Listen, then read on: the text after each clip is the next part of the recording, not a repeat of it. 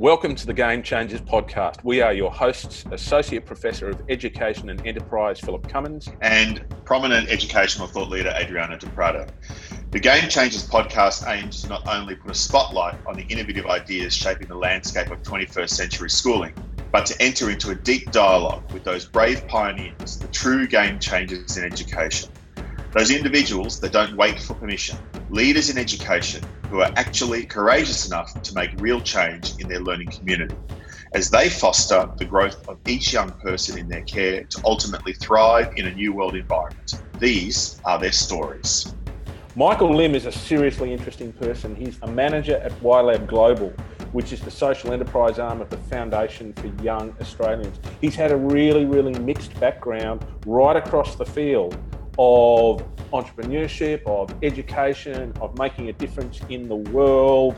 He's originally from Singapore. He's been occupying a space in Melbourne for quite a while now. He's got lots and lots of interesting things to say, and more importantly, stories to tell about what he's been doing as a game changer. I can't wait to talk to him, Adriano. Let's go.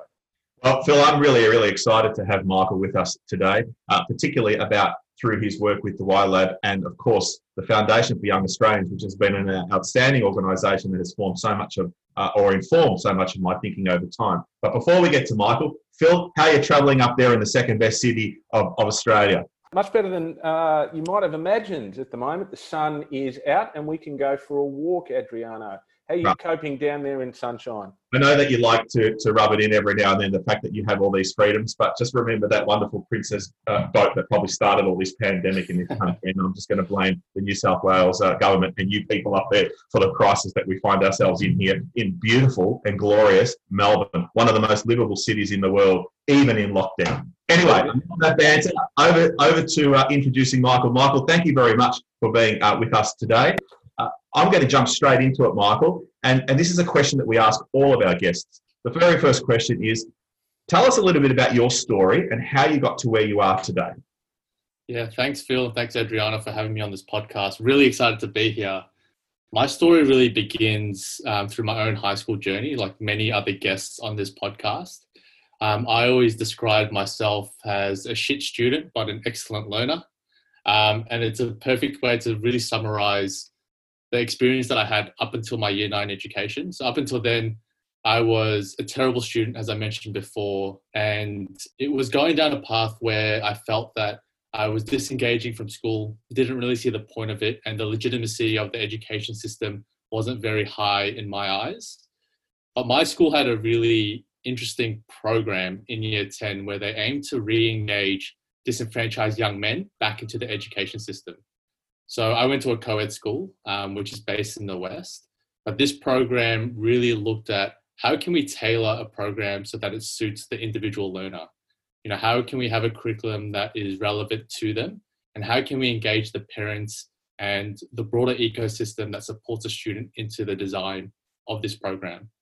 So th- this was like a very innovative program at the time, and it still is. Um, and it was in many ways that it came about way before this current conversation we have about, you know, different models of education. And there was a lot of different things, you know, that this program did for me. Um, you know, I really saw my teachers as mentors. Um, for the first time in my educational career up until that point, you know, I already had someone ask me, what do you want to learn this year? And I was forced to come up with an answer and pitch it to my parents, to my teachers, and to the school principal at the time, which was crazy to me, that I could learn whatever I wanted, self-directed, but have the support of the teachers. It was the first time that I actually felt empowered about my education. And I was sixteen, well, sixteen, year ten at that point. But what it really taught me is how a system can encourage a young learner and how a system just done a little bit differently could discourage a learner. It was exactly the same school. It was pretty much exactly the same teachers, but what was different about it? And that's what really got me thinking about systems.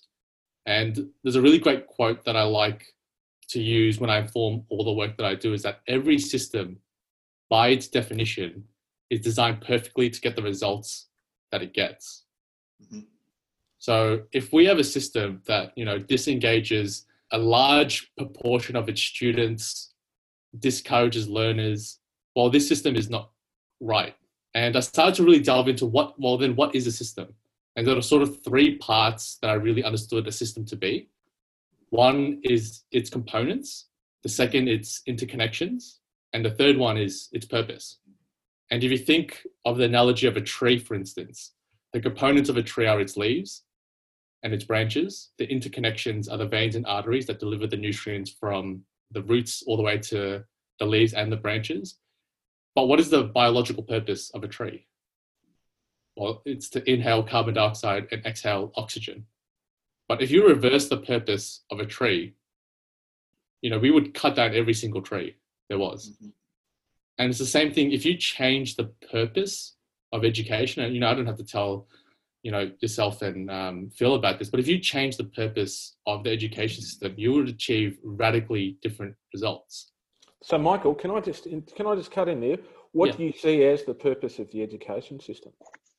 Well, the, I think the original purpose of the education system at the moment is really a continuation of its history as being part of the Industrial Revolution. I mean, every everything about how a school is set up at the moment for the most of the schools is very much that factory assembly line um, method. But I think the real purpose of the education system fundamentally should be about fostering curiosity and interest in a young person. As simple as so that. So if I can just... That, that's great for the, the fostering of curiosity and interest and, and engagement in learning. Michael, I want to take you back to what you said, uh, the rather disparaging comments about yourself as a student. Because, you know, you've been a C E O of a volunteer organisation. You have won awards for excellence in that work. You're a non-executive director at another organisation, you're a committee member, you're a podcast co-host, you're a manager at Y Lab. This is not someone who's a bad student. This is not someone who's a poor learner. So tell me about that dislocation, because simply contrasting those two potential purposes for education tells us something about you and tells us something about your perception of what learning should be in our times. Yeah, I think it's it, I think it's really interesting, and I always go back to that Mark Twain quote where he says, "You know, I never let schooling get in the way of my education." And I'd always describe myself as a great learner but a shit student. So I never really liked to be told what to do, but I love to learn. So I, you know, I love self-directed learning through books and whatever it may be, and really getting into the nitty-gritty of things. And it's that experience that I had through my high school education and that experience of the education system that really informed a lot of the work and a lot of the education that I went on to get through university, as well as my work through sort of Y Lab and Chase. So after that experience in my in my high school, I really thought about systems, and I got really, really fascinated with the education system. I thought, if this is how it works, why can't we change its purpose a little bit so that more young people are able to be empowered through this system? And, um, you know, I dove into an honours thesis looking at, you know, social equity and the education system through Australia's education policy since the Whitlam era. Um, and, you know, I really didn't understand, I really didn't know what I was getting myself into through that honours thesis, um, and just realising, you know, how opaque and complex the Australian education system really is, um, comparatively around the world. Um, so that's that. Experience has really informed a lot of the different things that I that I do, and I never really intended to, you know, be a non-executive director or become a C E O of a volunteer organisation, or even in in this work with Y Lab at the moment. But I just got really fascinated with systems and how you can change it, you can slightly change the purpose of a system, and you can fundamentally change the results that it gets, because every system is perfectly designed to get the results that it gets. Well, every system would like to be perfectly designed, although perhaps imperfect systems do things better because human beings are imperfect rather than perfect. I just want to take you to that notion of what you were interested in doing, because if I was to listen carefully to my uh, Melbourne-centric art teacher friend, which sometimes I do, he would talk to me and he would talk to us about the importance of self-determination, that the way in which we engage in education and the way in which we engage in the world is through our capacity to plot a course for ourselves. It's mm-hmm. not necessarily about having intentions to do things, because, you know, some some people are great at planning their lives, and other people it just kind of happens to them along the way. It's more about the choices we make along the way. What are some of the more important choices you think you made as a young person, um, or an even younger person, mm-hmm. that have enabled you to get to where you've got to today? Yeah, I think that's a great question, Phil. Uh, and looking back on it, I think one of the biggest choices that I'm really proud that I made was following my own curiosity rather than following the expectations of others. And when I actually went on to university after high school, um, one of the expectations that I had me that that I would become a lawyer. So, you know, I'm the first generation child of immigrant parents from Singapore, so they don't take exactly a, a long leash to their, what their children do as an occupation. So it was through that university experience where I did a subject in my second year called public policy making. And it was through that subject where I actually got to explore the concept of policy and what policy means and its impact it can have. And one of the policies that I actually examined was the H E C S system, so the higher higher education contribution system. And the exercise that we went through was really looking at how has the H E C S system impacted Australia since the introduction in the late eighties? Um, and with the knowledge that you have now, retrospectively, you know, critique the policy um, with the knowledge that we have in twenty fifteen, because this project was back in twenty fifteen. And from there, I got really fascinated with policy and the impacts that it could have for education, not just higher education policy, but you know, any policy that impacts, impacts education or employment, um, or even health literacy. So one of the biggest things that I learned now looking back on it is really being able to follow that curiosity that you that you innately have as a young person, and to never let expectations or you know other pressures diminish that light of curiosity, because it's such a powerful thing if you can make a young person curious. It's a fascinating conversation that I'm sitting here listening to, uh, Michael, and in particular, your journey to, to this point. I want to push this a little bit further, though, and extend on, on what Phil's exploring here. What I was hearing was not that Michael Lim was a shit student, I'm using your language. What I was hearing was that there was a point in your educational journey where a transformation occurred. And that transformation occurred where, where you recognised the system as you knew it, an industrial one as you described, and one I would describe as well, moved from the mechanics of the industrial system of producing a product and recognised that it is an ecosystem, one that breathes, one that's organic, one that's fluid, because every young person is home to a life. And you touched upon the phrase mentorship or mentoring. And I know that's something that we'll explore a little bit further too in, in, in the work that you do with, with Y Lab and, and many young people. But I'm, I'm, I'm interested in pushing this a little bit further, because this transformation just didn't happen at that moment. This curiosity that you have about life and learning and work and systems didn't just evolve overnight. It's something that's evolved over a period of time. You've yeah. also just shared with us that you had some cultural pressures, of course. Cultural pressures Uh, because of your ethnic background, to go down a particular path. And, and being a product of migration, uh, you know, first generation migrant, I know exactly uh, what that pressure's what that pressure's like. So you were in some ways countercultural to that pressure. Mm-hmm. So where does where does this kind of disruptive thinking, yeah, and, and curiosity about the things that are within you and the things that are around you, where did that really emerge? Can you think of a moment or a time or an experience where perhaps that was most amplified? Yeah, wow. I think that's a that's a great question. I would argue that I couldn't really pin it down to an exact moment. Sure. As you mentioned, you know, it's sort of a very slow evolution. And I think over time, I've been slowly being able to build um, that sense of curiosity about whatever I do, and really getting and making that connection with, what am I doing today? Am I curious about it? And is it something that I'm going to remain curious about? So I don't necessarily think it was a particular destination that I reached or a finish line that I was going to cross, but more so, more so that a lifestyle that I'm going to lead and a direction that I should be following in. Um, so it was really going and just continually keep following that curiosity rather than thinking I'm going to cross, I'm going to get to this point in my life where I'm going to know everything. Um, and be really happy with where I am, but instead just keep pushing for new ventures and really just exploring what makes me curious and keep constantly keep asking my question. So there's something that clearly burns inside of you, Michael, something that burns inside of you to push back against some of these uh, practices or frameworks that are no longer serving our community and particularly our young people.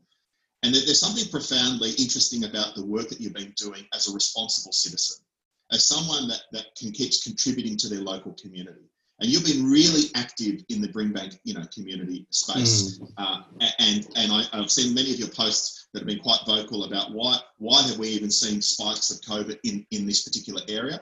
I, I share the same kind of um, area as you do, living in Sunshine here, uh, and, and, you know, the Brimbank kind of council space. Mm. So tell the, our audience a little bit about what it is that has got you to this point of being this responsible citizen where you really genuinely feel it's significant for you to contribute to the broader community. I just saw a community as really an extension of another system. And, um, you know, as I became more aware of the stark geographic divides and educational outcomes in Melbourne, in Victoria, along, you know, geographic postcodes and geographic lines, you know, it really started to manifest into other things that you start to see. So not only do we see worse educational outcomes in education in Melbourne's West, but we see things such as, you know, the current health outcomes that we see with the distribution of COVID nineteen, um, but also employment outcomes. You know, Melbourne's West, and in particular Brimbank, has the highest rates of youth unemployment in Victoria. I mean, that's astounding for a metropolitan area. Um, and it has the twelfth highest rates of youth unemployment in Australia. Um, that, that is actually an incredible statistic. And it's looking at what are the factors or the co- confounding factors that really contribute to exacerbating unemployment in Melbourne's West. And when you start to look at the system, and as you mentioned before, the ecosystem of employment, you know, what are the things that prevent a young person from being able to access meaningful employment opportunities? And again, it goes back to that evolution of, I've just been really curious about why systems function the way that they do. And if we can work with this ecosystem of employees, employers, Um, local government and, you know, private corporations, we might be able to create an ecosystem that systematically reduces the barriers for young people rather than putting up more or additional barriers for young people accessing meaningful employment. So I've been really, really vocal and really passionate really about Melbourne's West because fundamentally it is a place that I've grown up in. It's a place where I've lived for most of my life. It's a place where I've worked. It's a place where I've gone to school. So I share such a strong connection to the community that my work informs that, and my connection to the community informs my work. You know, it's a place where my family and friends live. So for me, the work that I do with YLab um, doesn't end at five o'clock. You know, I'm working in the community pretty much twenty-four seven. For me, I feel accountable to my local community. I feel accountable to the local young people we partner with. Um, and I feel such a strong connection to that, that it's just, yeah, the sense of ownership and responsibility that places on me uh, makes me really passionate about my work, but also constantly keeps me curious about what we could do in terms of a policy change or driving change through policy um, local to Brimbank. Yeah, it's it's really fascinating uh, listening to you, Michael, because it's very clear that so much of your purpose is around the people and the place, and of course the practice of, of trying to help them um, be better than they were yesterday and trying to change their circumstances. You've spent a considerable amount of time of your work working to improve health literacy for students experiencing disadvantage in Melbourne's western suburbs. Yeah. Can you talk specifically about that particular work with our audience? Yeah, so, you know, another lifetime ago, um, uh, I was the C E O of Community Health Advancement and Student Engagement, or Chase for short. And what we aimed to do was improve health literacy among Year eleven V CAL students in Melbourne's West. So at the time we worked with five schools across Melbourne's West. We had about something like two hundred fifty students, um, one hundred plus mentors who went into these schools. But it was really just working at the intersection of health and education. So again, for some context, Melbourne's West has some of the highest rates of non-communicable diseases. So things like diabetes, heart disease, and it was really looking at what is the gap that is missing in this ecosystem that's supporting young people. And a lot of it has to do with They're not given the meaningful opportunities to educate themselves, nor meaningful opportunities to access knowledge, um, or have the mentors in their life that are able to be a positive role model for them.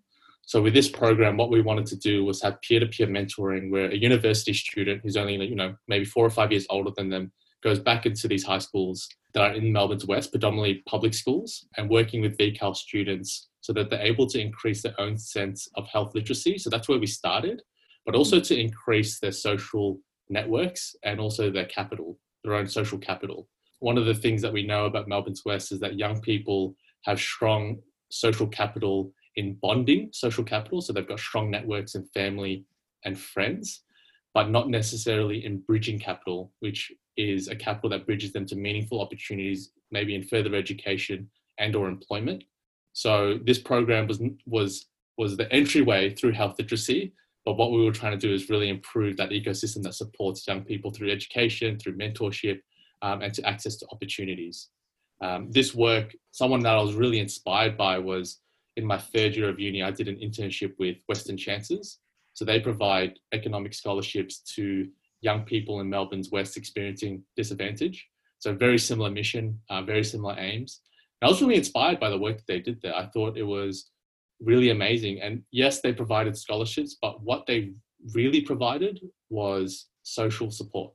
And that's such a big thing for young people in Melbourne's West, is that they might not have anyone in their immediate family or, excuse me, or in their immediate networks that's anyone that actually believes in them.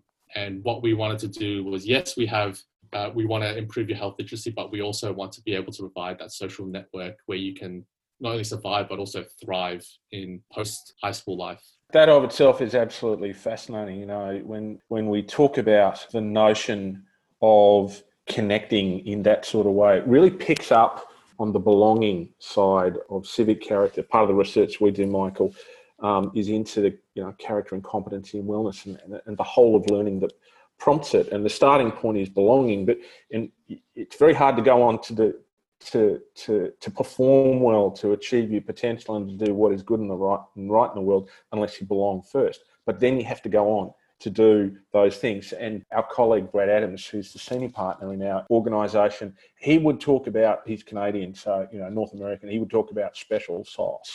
You know, and the, the, the special source of any community is the way in which you inspire, you challenge, and you support. You know, there's so much of what you're talking about here that is, you know, that, that's showing the way in which you are a lived uh, case study, if you like, of the responsible citizen. Can I share with you, if I can, just some of those features? Because you've already been talking about it.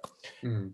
You're prepared to put the common interests and the needs of others before yourself. You've got a very, very clear mission Uh, around your purpose, your people, your place, your practices, Adriano said, and it's squarely centred around Western Melbourne. You've spent time grounding yourself in service that helps you to, to know about discerning and balancing and meeting the needs of others. You've thought about pathways and systems and processes. You're very much disposed towards shared goals and culture over personal ambition, although you've got very strong willpower.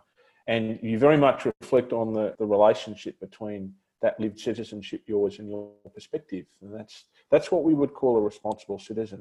We're interested about how that all crystallises in your work with the Foundation for Young Australians and Y Lab. Tell us about the work that you've been doing there, what you've been doing, why you've been doing it, and, and mm. how it's really making a difference. Well, thanks, Phil. I, I really appreciate that. I guess I've never really thought about it like that, um, but I really appreciate you saying that. I guess my work with Um, the Foundation for Young Australians through the social enterprise arm, Y Lab, is really just an extension of the connection that I share with Melbourne's West. So I'll start from the beginning, is that Y Lab is a social enterprise that focuses on putting young people with lived experience of an issue at the centre of designing and developing solutions to complex social challenges. So a lot of my work takes me to Melbourne's West, really looking at education and employment. And one recent project that we had was really looking at the unemployment rate in Brimbank and looking at how can we combine co-design, place-based interventions, social procurement, and partnerships to really redesign the ecosystem that supports young people in employment. So it's looking at both the supply and the demand side of things And through this project, we recruited, trained and paid eight local young people in Brimbank to redesign policies related to recruitment, retention and training. So these were the three areas that young people, um, local young people uh, saw as barriers to them finding meaningful employment. And we wanted to be able to work with both the potential employees and the employers to design solutions to some issues related to employment. Well, that's really interesting, Michael. You've taken what Phil has had to share with you just there about what a responsible citizen is, and you've and, and you've kind of placed that over the top of the, the outstanding work that you've been doing with the Foundation for Young Australians and, and Y Lab. I'm interested in exploring the Foundation of Young Australians a little bit further in this particular space. What, in your experience, has been the one most significant piece of research that that organisation has undertaken that would require schools in particular to adopt a total reset? Because what you've just shared with us mm. is, is not only imperative for the broader local community of, of the Western region, but it is also a framework in many ways for the solution of what a school for tomorrow could be. Mm. So can you just can you can think about that, that piece of research that may have influenced that kind of thinking that, that would force a reset in, in our schooling paradigm? Yeah, I mean, so the new work order research really looks at how, you know, flexibility, automation and globalization is going to impact not only schools and education, like you mentioned, Adriano, but also employment for the future. Mm-hmm. Um, I think the biggest takeaway from that research, I, I can't really point to sort of one research report, but it would have to be maybe the new work mindset. So really looking at the job clusters um, and the seven different job clusters that categorize most, if not all jobs. So it's really looking at, you know, four point two million job advertisements, um, and we reclassified them in sort of seven different job clusters. And I'm going to forget um, what they are off the top of my head. But the implications there was that there are some clusters that are declining, um, which are any, you know, any occupation that is sort of rules-based, manual and repetitive. Um, there are some job clusters that are going to stay stagnant over the next couple of years and also decades. But then for the implications there, there are also job clusters that are going to grow into the future, such as technology, healthcare, um, and anything that's related to, uh, you know, personal services or social services. So I think that's really fascinating research, especially for a young person choosing their career now more so than ever, because it has strong implications for the skills that they will need to learn, and that young people won't just be working one job, but rather they'll have a portfolio of different jobs across a whole lot of different careers. So it's really looking at what skills do we need to embed in our education system, so we're able to upskill young people in these enterprise skills, as we call them, so they're able to transfer them from different jobs to different careers and different occupations altogether. And I still find that fascinating, and it's research that I really, I really promote to young people to have a look at and really map their actions towards where are they going and where do they want to be, and use it as a bit of a framework to understand their own thinking. So what's really interesting here, you know, uh, Michael, is that so much of what you're sharing with us is interconnected to the transfer of knowledge and skills from one context to the other, but it's also the interconnectedness to people's real lives, you know, the mm. real context of it. So so school is a, is a, is a social co- construct uh, that's, that's been designed ultimately for, for about academic prowess, but of course there are many of us agitating for it to be something else going forward. Yeah.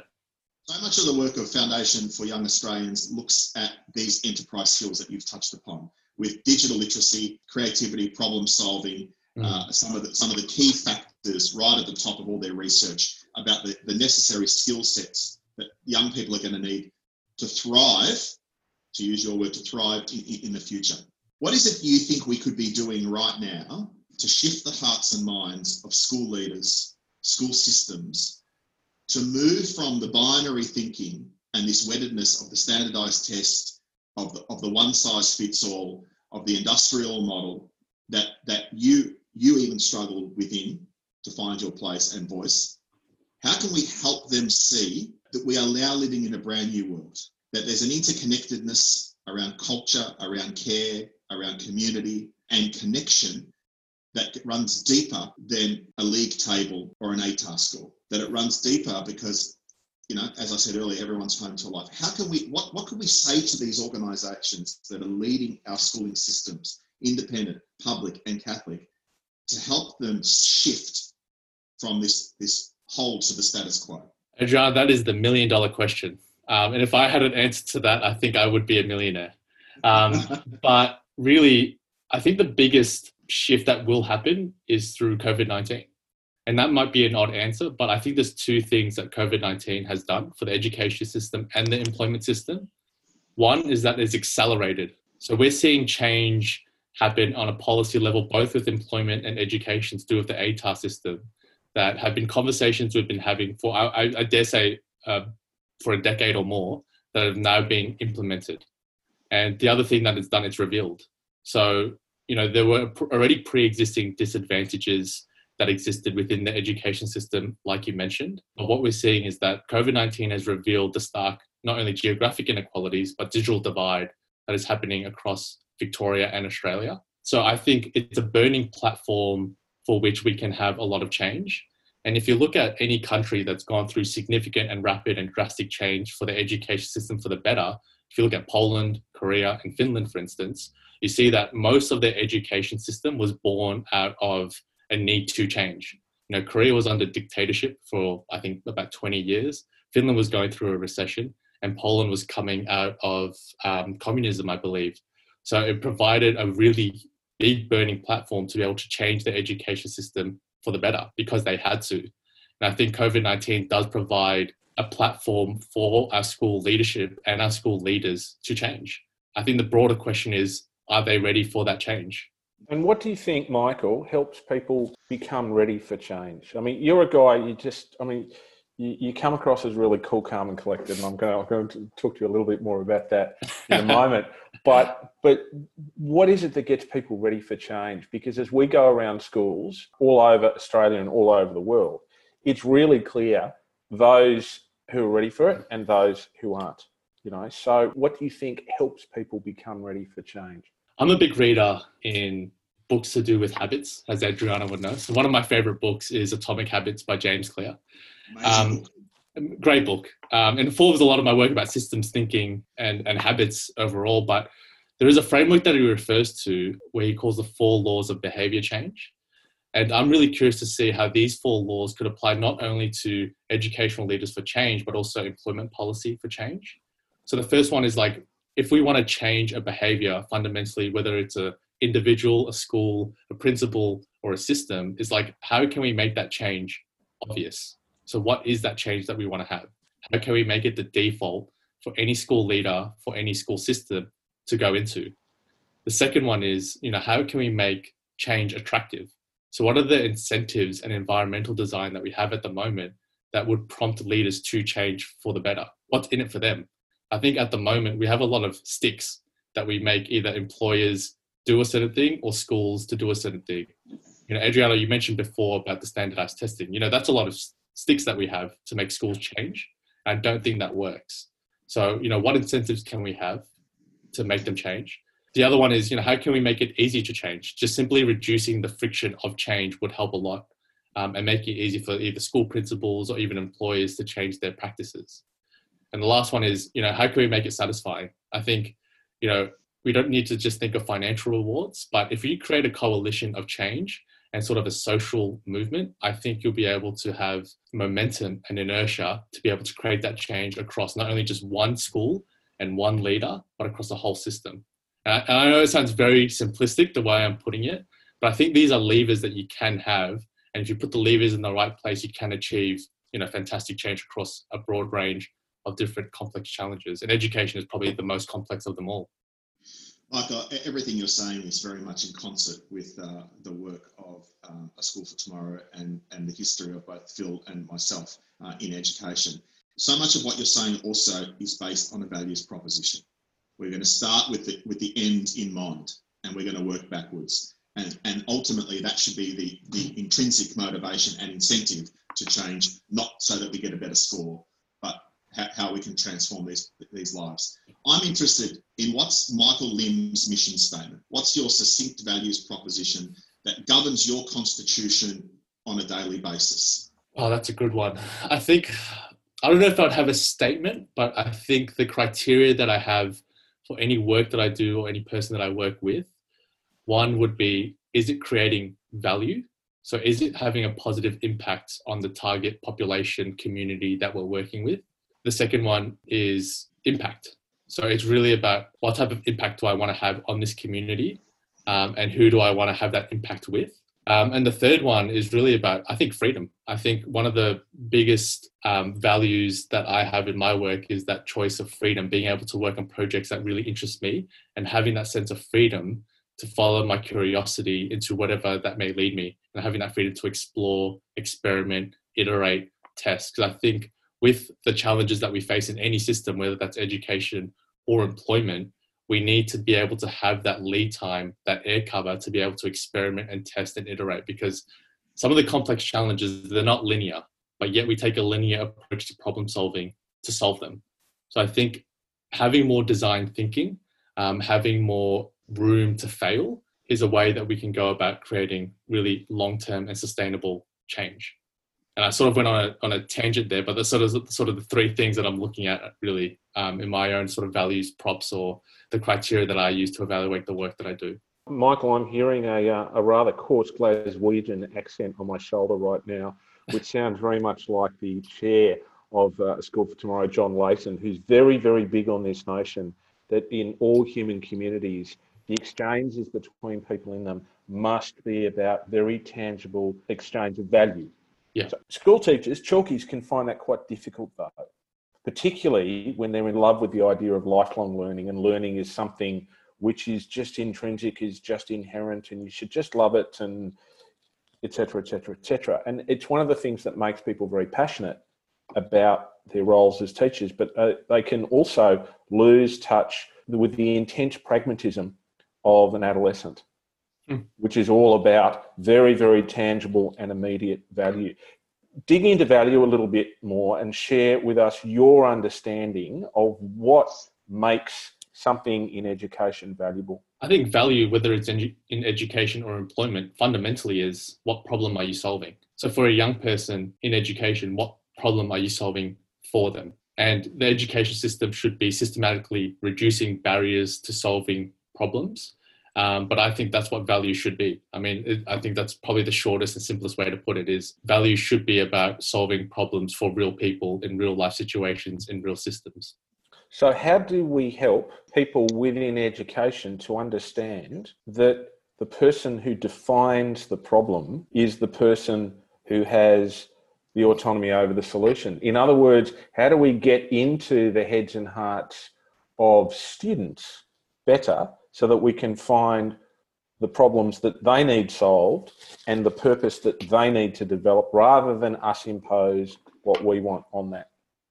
I'm pretty radical in this approach, and you know, I've been doing a lot of reading, um, and I forgot what the actual initiative was, but it was an experiment done in the slums of India where they gave school children an iPad and no other instructions at all, just access to an iPad and the internet. And they came back a week later, and what happened was that these children managed to jailbreak this iPad, put all the apps they needed on it, and then they created an economy of education for themselves. So what happened is that you saw older children teaching younger children, who were then again teaching even younger children. And I think it's this law of evolution that children are inherently curious beings, and that if we devolve enough power and autonomy to them and give them the right tools to be able to achieve or want to achieve, sorry, have the tools to be able to explore their curiosities, I think we won't even have to ask them that question. They already intrinsically know it. So in other words, I mean, and that's that's Sugata Mitra's hole in the wall experiment. Yeah, that's right, um, yeah. The, the, the key to that is that we need to value students and recognise that they value their education. If we make the assumption that they don't value it, that we're fighting against a lack of interest or a lack of curiosity, that somehow we need to force an education upon people, as opposed to respecting their agency, respecting their autonomy, respecting yeah. their choices along the way, then we're really going to be pushing it. I want to I want, I want to switch direction for a moment. Um, our listeners can't see what I can see right now, which is the wall behind your left shoulder. There are fifteen perfectly spaced pink post-it notes that are sitting on your corkboard right now. Yeah. You're a very organised person. You're a very focused person. Does it ever switch off? Uh, in short, no. um, I, I think it, it's one of the things that I need to actively do is switch off more, but I find it really difficult to actually sleep if I don't read or learn something every day. It's a curiosity that I've developed, but it's also been a curiosity that's now become a bit of a curse at the moment. And it's, yeah, I, I guess it's something that I, I do need to work on, and being able to switch off more often. And even with my work with YLab, it's something that sort of doesn't end at five o'clock because I live in the community and in the areas that we work in through YLab and through the young people and even through our clients, you know. I run into clients at shopping centers. I run into clients at gyms. So it's it's a point where I don't really switch off, but um, I'm really fortunate in being able to choose, to be able to choose a job and have the freedom to work on projects that are so passionate about, and I'm so, and that has so much impact for the community that I live in. But yeah, I, I, I it's a very small problem, I think, in my eyes to have. Well, it might be right now, but it's one thing that uh, I, it took me a very long time, Michael, to learn, and that was to, to find opportunities to retreat and, rec- and be open to receiving the, the generosity of others, looking out for myself, being a, a driven individual who wanting to make a difference, not only in, in my life, but of course the lives of the people around me, and particularly most of my career has been in Melbourne's West, apart from one experience in the East. But finding opportunities to retreat and recharge are going to be as crucial as the work that you're doing, because if we're not well, we're no good to anyone. But I'm sure you're finding your way through that. I want to finish I want to finish with this quote. Interestingly, you both have touched upon Sugata Mitra, and this is a quote from him. It's quite fashionable to say that the education system's broken. It's not broken. It's wonderfully constructed. It's just that we don't need it anymore. It's outdated. And I think what today's conversation with you, Michael, has illustrated in a profound way is that quote is exactly spot on. It's a system that was designed for a particular purpose, and it continues to function in that purpose, and it can do that exceptionally well.